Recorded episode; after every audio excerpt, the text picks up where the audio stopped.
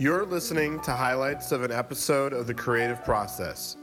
To listen to the full interview and learn more about the creative process, please visit www.creativeprocess.info. Princess Books, the Very Fairy Princess series, was very much inspired by my daughter. Um, uh, growing up, my daughter was, uh, she had some physical challenges, but she was completely um, confident in her in her beauty, in her um, authenticity of, of personality, and in herself. And uh, she would only ever wear pink and purple and dresses, and she was a different character every day. And she would, you know, one day a princess, another day a fairy, and she became the inspiration for us for this character in our series. Uh, the Very Fairy Princess, which we really wanted to write a, a series, having written this you know dump truck series, which was very boy centric. We wanted to write something that was empowering for for girls and not just pretty princesses, but um, but girls, you know, celebrating their individuality and their authenticity even in the face of challenges. And that's really the heart behind that series.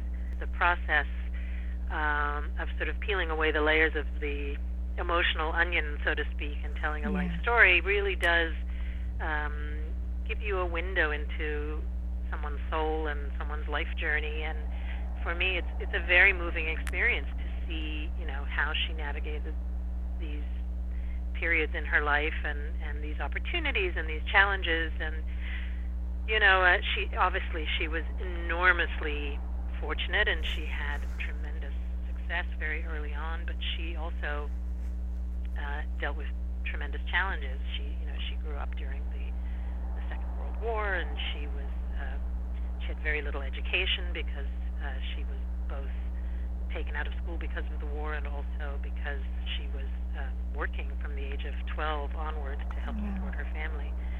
And you know, uh, there, as a result, um, there have been lots of challenges along the way in her life. And I think what I've come to appreciate most working with her is, is uh, her resilience. You know, how she has managed to maintain this incredible optimism, mm-hmm. even even in later life. You know, dealing with such challenges as losing her voice. Um, you know, she's reinvented herself time and time again, and that's a real source of inspiration and, and a privilege and an honor to um, to help bring that story to life. I, I mean, I find it's fascinating because in the first book that we did together, that we collaborated on, um, I wasn't born at the mm-hmm. time of those stories, and so uh, that book ends with my birth. And so, of course, know, I'm, I was really just interpreting her experiences and her stories. But this book begins when I'm a, an infant, mm-hmm. and over the course of three decades, of course, I'm there experiencing everything with her. And it's fascinating now to me to, although I'm, I'm familiar obviously with all the events that happened, um, you know, my perspective when I was a child was that she was an adult and she absolutely was in control and knew what she was doing and making conscious decisions and choices and so forth. And what I, of course, know now is that she was a young woman who was often felt confused or frightened or unprepared or you know any of the things that we all feel in our mm-hmm. journeys to adulthood and uh, it's you know it's very interesting to suddenly see your your parents as vulnerable human beings on a life journey just as we are.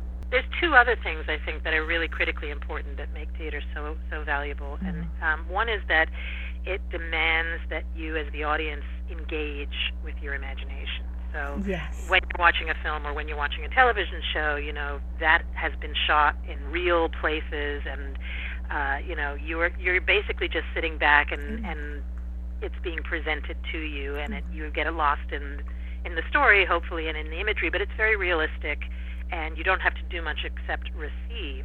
In a theater, you have to suspend your disbelief. You mm-hmm. have to mm-hmm. go into a theater and say, "I'm willing to believe for the next two hours, you know, that this is not a theater and these people are not actors, but that and that that's not a set. That's a real place, mm-hmm. and this is something. You know, I'm going to imagine." what's on the fourth wall between the set and the audience, you know, and uh, I'm going to engage with my imagination mm-hmm. and participate in this kind of wonderful suspension of disbelief to take a journey, a creative journey. and that is a, a experience that is really unique to theater. Right. And in the end, what it does is by sharing that experience with the other audience members around you at that time, it creates a kind of communion experience. And um, I just, by way of example, uh, we were pre- we were at Bay Street. We were presenting um, a new comedy um, starring Alec Baldwin, actually, but it was a brand new comedy that no one had ever seen before, and it was due to open um, the first preview on uh, September 12th, which was day after 9/11, wow. uh, when it actually, you know, the actually took place Mm. and uh, we had to we had a real dilemma. We didn't know whether, first of all, we didn't know if it was disrespectful to continue to do this, you know, to be performing this sort of seemingly lighthearted comedy in the face of this tremendous national tragedy. Right. And then we also didn't know if anybody would come. You know, people were so completely glued to the news and to their televisions, and um, you know, it was just an astonishing moment. And in the end, we made the decision um, that not to go forward with the production was, in a sense, to surrender and to let them win, so to speak. And so we decided to proceed, and the theater was packed, packed Right. to the rafters that night. Mhm. And after the performance, no one wanted to leave the building. They they lingered in the lobby and they wanted to commune and talk and continue laughing. Yeah, And it's it- a it- refuge. Yeah, it was a refuge and it was an escape and it was an opportunity to commune with one another. right. They felt so disconnected. Yeah. That's right. What can we do to better, um, you know, encourage or include creativity and, and the arts in our education system? I wonder, you know. Well, the, this is the great challenge, of Mhm. course, because uh, lately, in recent years, particularly in in, the, in America, um, you know, the arts are the first things to go on the cutting block. Um, with our focus on STEM in recent years, you know, the arts have really uh, taken a hit, and um, I, I'm beginning to see that shifting now. Thankfully, STEM Yeah. seems to be turning towards STEAM now, and Mhm. uh, yeah, exactly. you know, we're definitely seeing that coming back. But um, depending on certain administrations and, you know, um,